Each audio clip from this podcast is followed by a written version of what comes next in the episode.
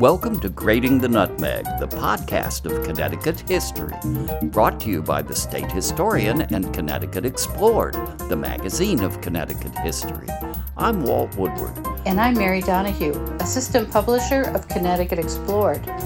In today's episode, Natalie Belanger of the Connecticut Historical Society explores the story behind a landmark civil rights case. In November 1961, a Planned Parenthood administrator and a doctor from Yale opened a birth control clinic in New Haven. What they were doing was illegal, and they wanted to be arrested for it, so that they would have a reason to appeal their case to the highest court in the land. It worked.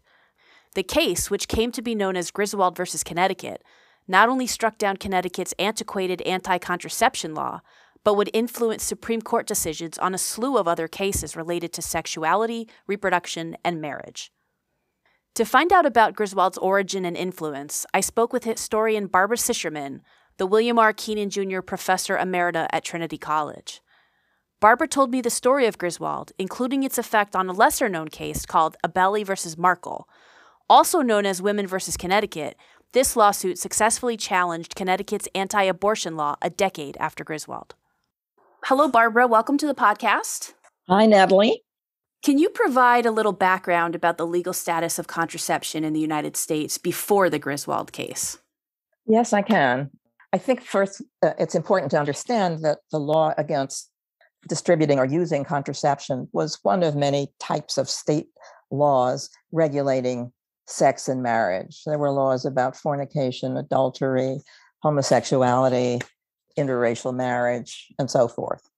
The Comstock Law of 1873 was an anti obscenity law that banned the circulation of obscene literature for immoral use, as they said, through the US mail. And it included a ban on articles, instruments, drugs, as well as literature, anything that might prevent contraception or abortion. Law was so popular that it was adopted by vote by voice vote in the Congress with only two people opposing it. So, the context what are the contexts for this law? First, there was popular culture, which uh, in which erotic literature of all sorts circulated freely without regulation. This was ubiquitous, had had information about contraception, abortion.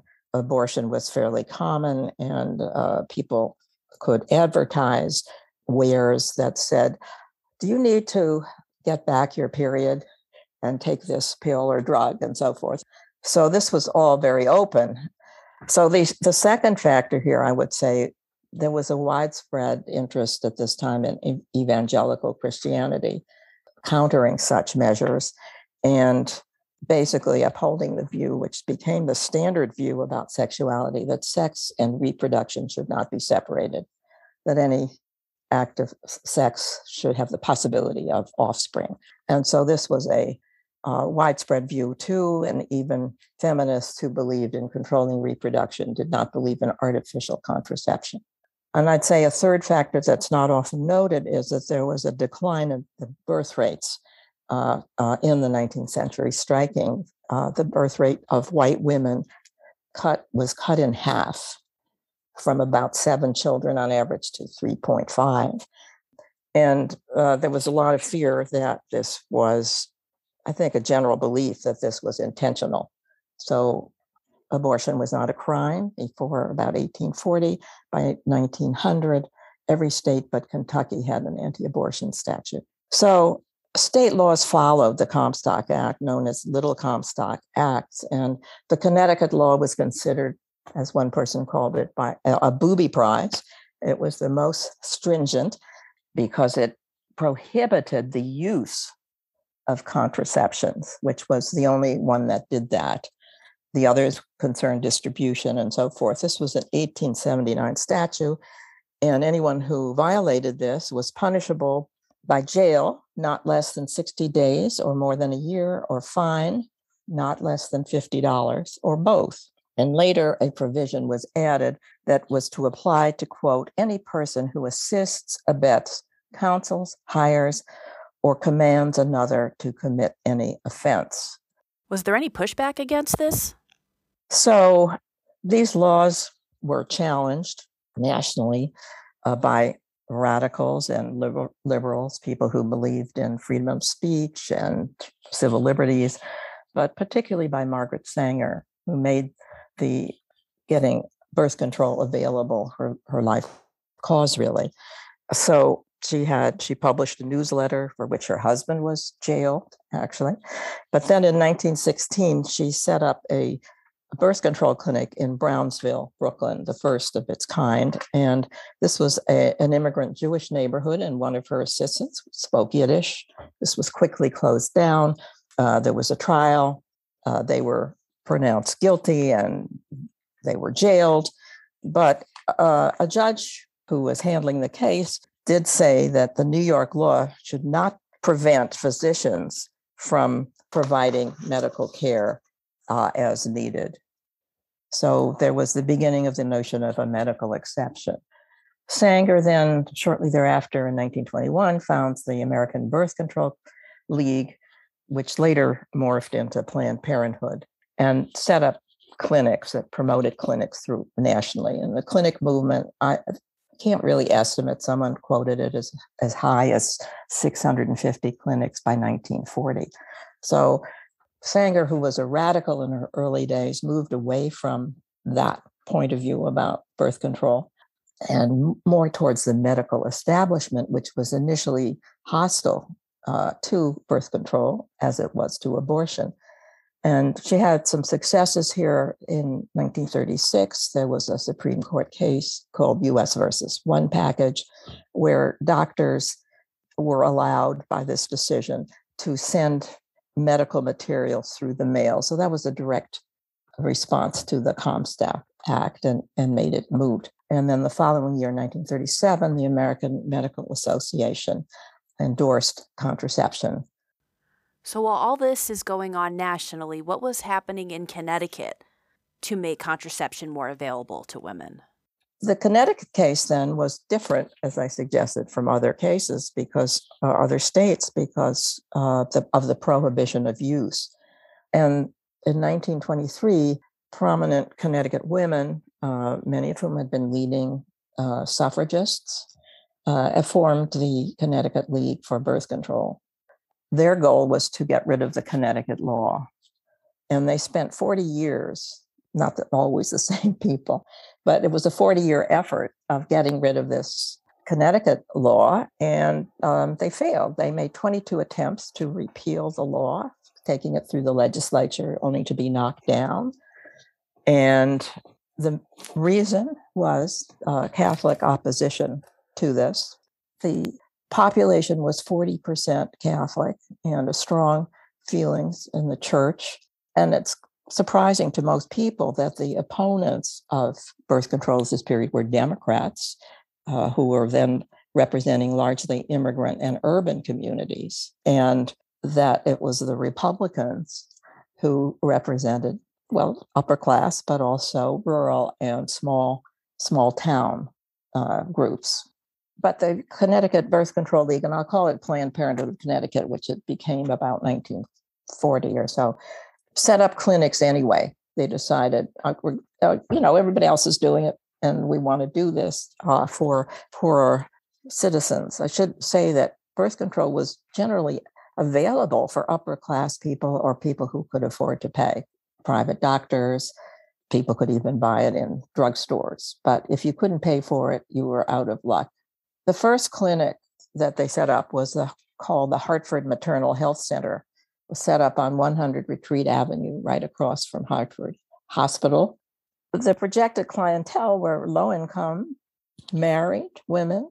At the beginning was also you had to have had one child already, and they were wanted to prescribe it for health reasons. They were trying to stay in the within a legal framework.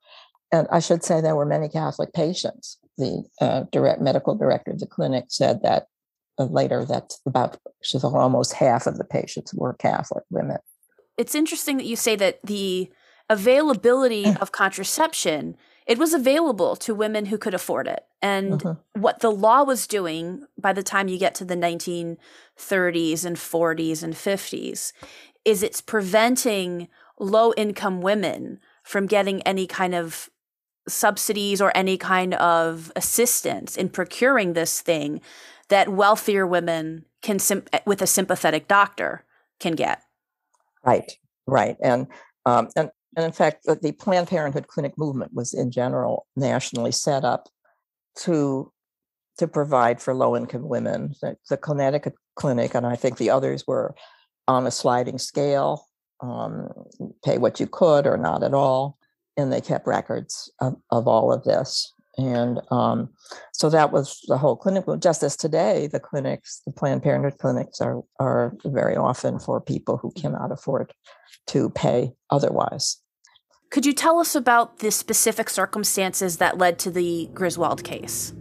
The clinics were successful in Connecticut. There were nine of them. And then one was established in Waterbury in 1939, connected with a hospital. And as soon as the news was out in the newspaper, the Catholic clergy uh, passed a resolution declaring opposition and saying they would inform the prosecutors. This was read in every Catholic church the next day and Sunday, and and then the uh, clinic was shut down, was raided the following week in uh, June of, of 1939, followed by uh, litigation, and both the Connecticut the Connecticut Supreme Court would not said that there was the Connecticut state law did not allow for any medical uh, exception so that they would have to change it through legislation, which of course had failed. And so they were really stymied. They closed all the clinics. So from 1940 till uh, for the next 14 years or so, uh, there was very little action from the Connecticut Birth Control League, except for, again, these biennial attempts to get new legislation. So the things began to change um, with the appointment of Estelle Griswold in 1954 as executive director of basically a moribund organization. She was in many ways an unlikely person. She had been born as a, a working class Catholic, wanted to become a singer.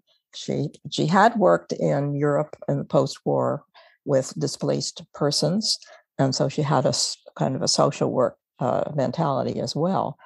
She was described by a friend as a let's do it person for whom the birth control movement was akin to the abolition and suffrage movements, and she was determined to change. So when she became director um, within a year or so, she set up a referral service to refer Connecticut patients to out of state clinics to give them access to birth control. The states being Rhode Island and particularly New York, she called these border runs. Basically, again, these were to provide low income women uh, with birth control. What she found was that in Port Chester, which is just over the border, Port Chester, New York, 82% of the patients there were Connecticut women. And this was 1956. Uh, that amounted to over 1,500 women who were going using the Port Chester Clinic for birth control.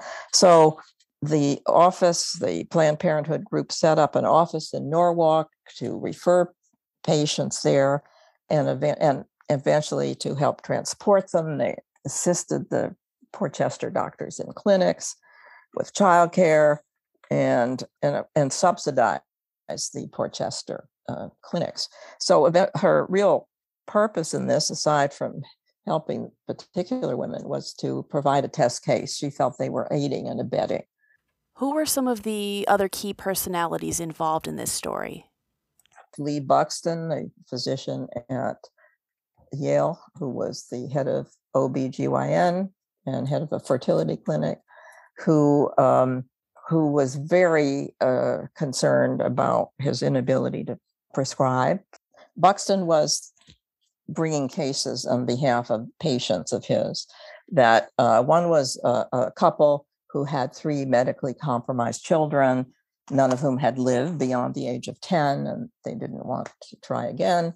Another was a woman who had suffered a stroke during pregnancy. Another major player here was a woman named Catherine Roraback, who was an attorney she was the chief Connecticut litigator because the the person that was initially involved and was always was involved was um, named Fowler Harper, and he was a professor at Yale Law School. But he didn't have a Connecticut license, so she, Catherine Roraback, handled the cases. She had been from the get go a pro labor, progressive. She was a pacifist uh, in college and took on popular cases throughout her life. She defended the uh, people accused of communism under the Smith Act in the 1940s. And later in 1969, she defended the Black, Black Panther leaders in a New Haven case. The Planned Parenthood work of this team uh, brought cases, and eventually they reached the Supreme Court in 1961, uh, and then under the name of uh, Poe versus Ullman. And the case was dismissed by the Supreme Court because the claim was that uh, the law was not enforced. And this was Justice Frankfurter's uh, statement, which was widely quoted. This court cannot be umpire to debates concerning harmless, empty shadows. This, of course, was a perspective that ignored uh, the fact of the imposition on working class people and best expressed by Dr. Buxton, who said, it all adds up to the rich getting contraceptives and the poor getting children. So that was a decision that was made on June 19th, 1961.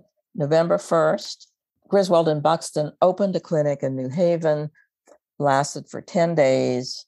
And in this case, the protest came from a, a lone Catholic man who who said that having a birth control clinic was, quote, like a house of prostitution.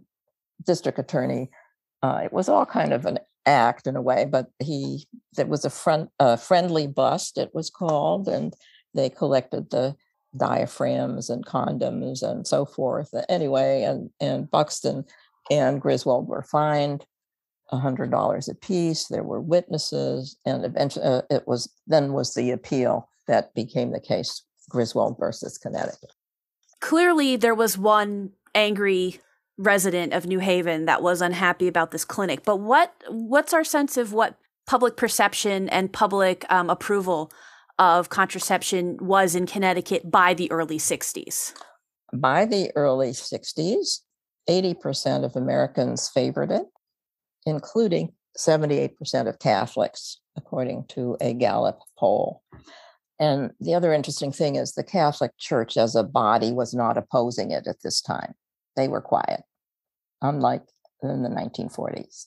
Things had changed enough. It was the 60s. And I guess, you know, the, the pill had been discovered in 1960s. So behavioral norms had changed. And so people's views here uh, were quite different from what they had been in the 1870s or 1890s. So tell us a little bit about the Griswold case itself. I think the, the important thing here is that, you know, there were many arguments made, many amicus briefs filed by National Planned Parenthood. The American Civil Liberties Union was very involved in it as well. What the decision actually said was that the Connecticut ban on use of contraception was violated a constitutional right to marital privacy. And this was the first time such a right had been maintained.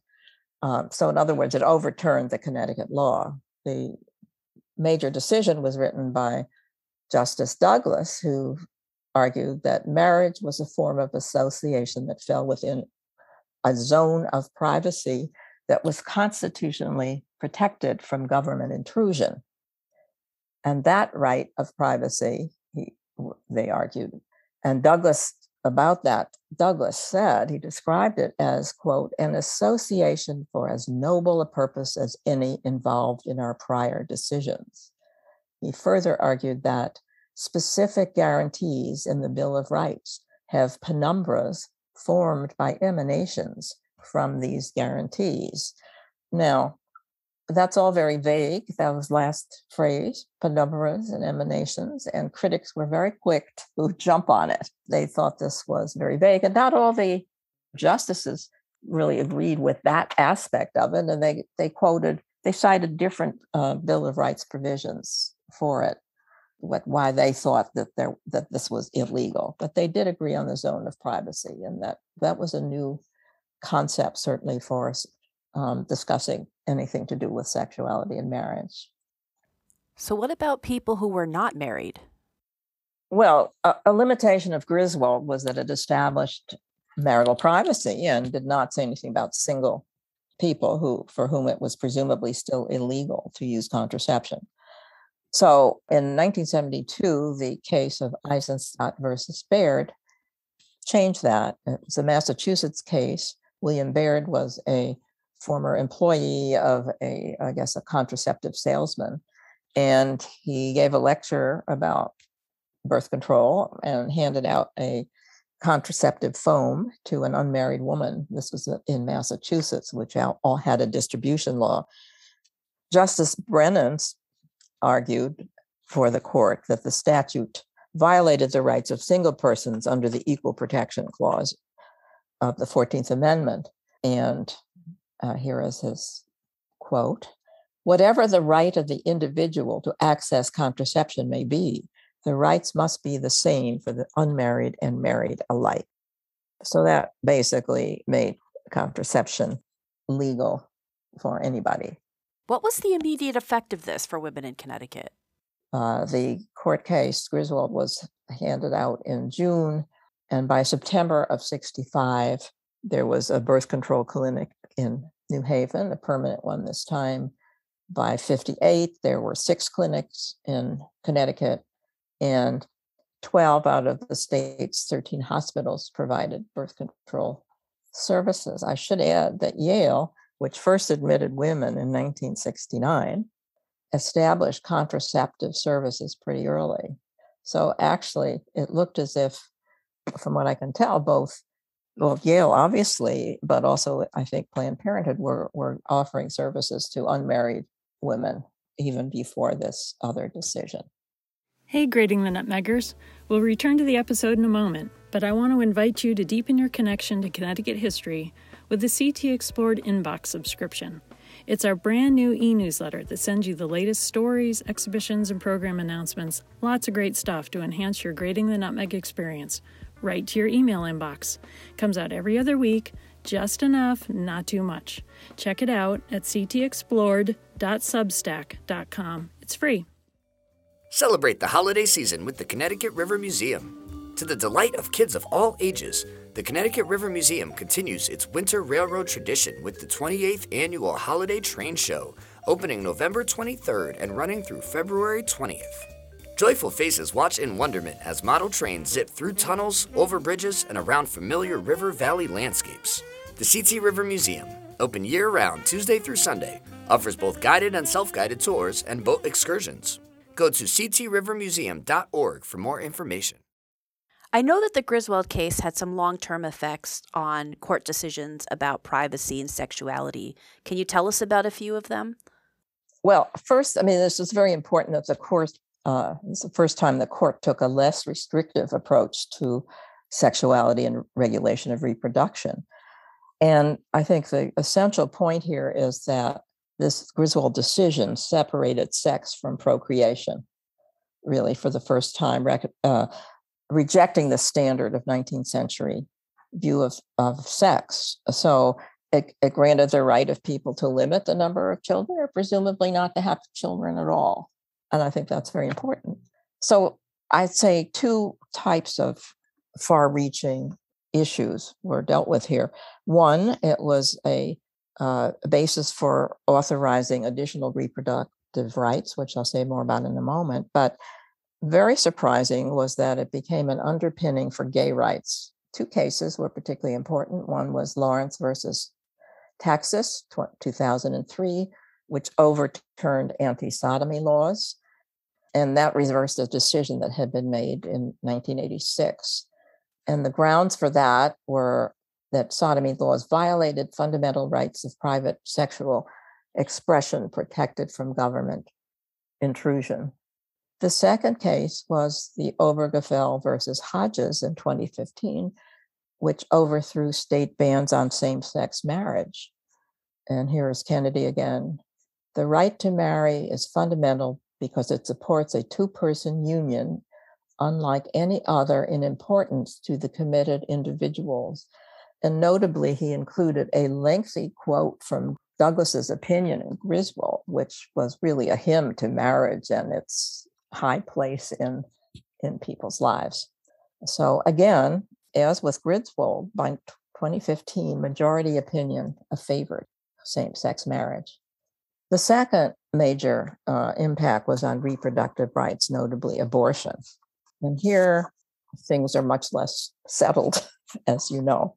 The most famous case, of course, being Roe versus Wade uh, in January 1973, which was a seven to two decision, which overturned a Texas law that made abortion a crime except to save the life of a, of a woman. Uh, Justice Blackmun cited Griswold in claiming that the right to privacy is broad enough to encompass a woman's decision whether or not to terminate her pregnancy. That decision was a matter between a woman and her physician.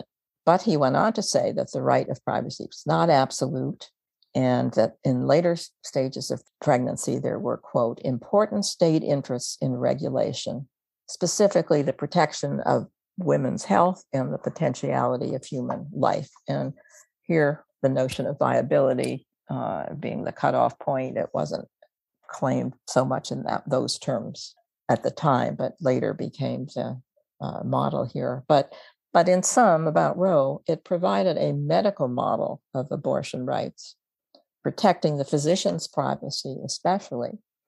And it was consonant with contemporary efforts to reform the anti abortion statutes in various states. These efforts were by physicians and clergy who were very alarmed by the high rates of death from illegal abortions and and they were working with notions of therapeutic abortions and so some of the statutes were already changing and uh, while Roe was became one of the court's most controversial uh, and polarizing decisions, but like Griswold, it accorded with public opinion at the time. Again, according to Gallup, uh, 64% of Americans, including 54% of Catholics, believed the decision to have an abortion should be between a woman and her doctor. One point to emphasize, and this is very startling to people today, is that it was the Republicans who were supporting the uh, Roe and, and abortion reform, and the Democrats who were opposing it. And that flipped later as Nixon changed his position, and it was a whole movement to realign political parties and, and so forth. Could there have been a different legal basis for the Griswold decision that could have set the trajectory for future rulings on reproductive rights in a different path? Well, as you as you probably know, uh, Justice Ginsburg was very critical of the privacy approach to abortion and felt it was too vague. Essentially, she believed that gender equality should have been the central claim and that uh, the decision about abortion should be based on the Equal Protection Clause of the 14th Amendment. And this is her statement in 2007. The ability of women to realize their full potential, the court has recognized, is intimately connected to their ability to control their reproductive lives. There she's quoting from an earlier decision. And this is her now. Thus, legal challenges to undue restrictions on abortion procedures do not seek to vindicate some generalized notion of privacy. Rather, they center on a woman's autonomy to determine her life's course and thus to enjoy equal citizen stature. I think what's really interesting about uh, your question is that there was another model in 1972, and along the lines of of, of Ginsburg's um, ideas here, this other model existed at the time. Working was Roe was working its way through the course, and it actually played out as political theater in Connecticut. Uh, there was a case of in uh, 20 in, in 1970 of Connecticut women trying to get rid of the the anti-abortion statute of 1860 which claimed the only uh, reason for an abortion was like the Texas statute in Roe versus Wade would be for to save the life of the woman. So here was this was the women's liberation movement was going full swing by 1970, and the women in Connecticut were claiming that control of reproduction was a basic human and civil right, without which there is no freedom, no equality, no free human dignity. 1,700 Connecticut women signed on to a case that became known as Women versus Connecticut. Uh, they signed on as plaintiffs uh, seeking to uh, repeal that 1860 law. The case was argued by an all female legal team. And this was part of the strategy, headed by none other than Catherine Roraback. So this was a very dramatic. People cited their experiences, uh, and a lot of them were on the courthouse stairs on these things. So it, it, I wasn't in Connecticut then, but it attracted a great deal of attention. So they made the case in part in the deposition. The, the Connecticut's anti-abortion law violated the rights to privacy, to life, liberty of women of childbearing age, and denied equal protection of the law to poor women.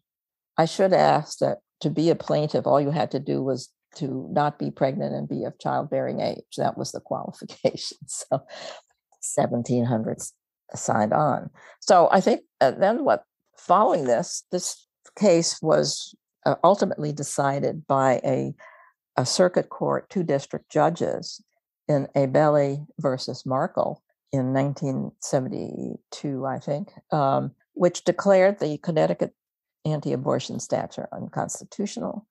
They incorporated article, uh, arguments based on sex discrimination as well as historical data about the different uh, situations of women in 1860 and 1970. And this their decision was reached four months before Roe was decided in, in September 72. So just imagine if that had been appealed or if Roe had not been uh, going through the courts, that court case might have come up, would have been appealed in Connecticut, and it might have presented itself to the court on a completely different grounds than the medical model that um, that was eventually adopted. What became of Estelle Griswold after the court case was over? She retired right after this case.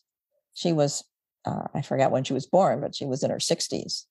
I think she moved to Florida, but she was active in um, efforts to change the abortion laws. I don't know to what degree she was active. And, and I gather Buxton was too, although he died shortly after.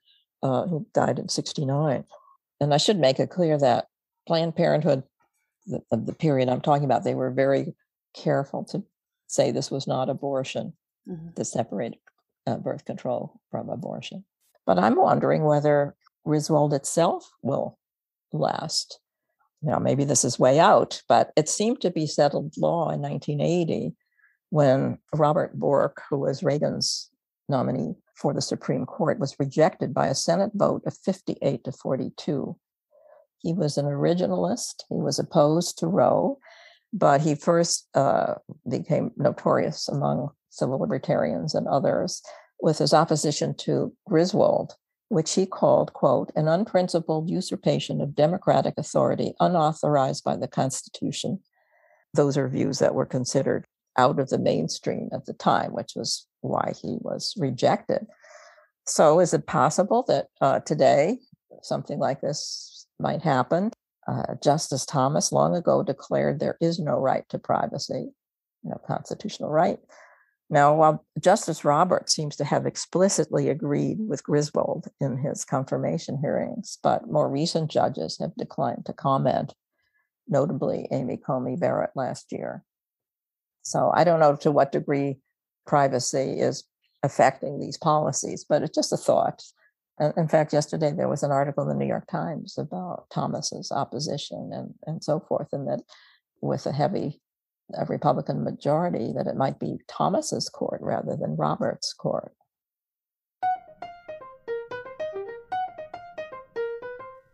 If you want to learn more, you can read Barbara Sisterman's article, Connecticut Women Fight for Reproductive Rights, in the fall 2017 issue of Connecticut Explored. Or see her pieces about Estelle Griswold and Catherine Roraback in the summer 2011 article, Women Who Changed the World. Both Griswold and Roraback have been inducted into the Connecticut Women's Hall of Fame.